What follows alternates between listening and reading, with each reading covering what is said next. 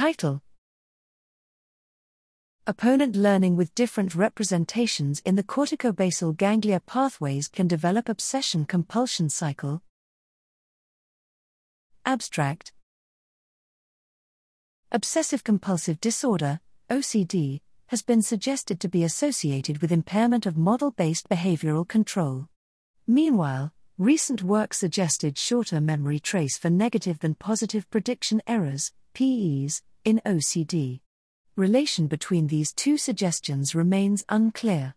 Based on the properties of corticobasal ganglia pathways, we modeled human as agent having a combination of successor representation, SR, based system that enables model based like control and individual representation, IR based system that only hosts model free control.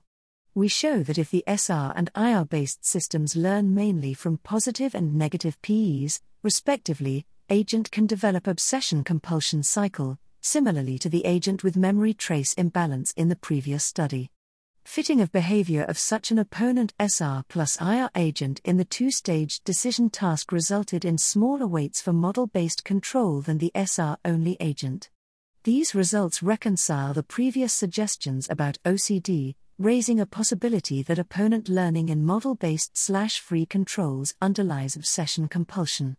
Moreover, together with a recent suggestion that the opponent SR plus IR combination actually performs well in certain dynamic environments and its corticostriatal implementation appears consistent with various findings, this possibility explains why human is prone to OCD and even healthy people tended to show shorter memory trace for negative PEs.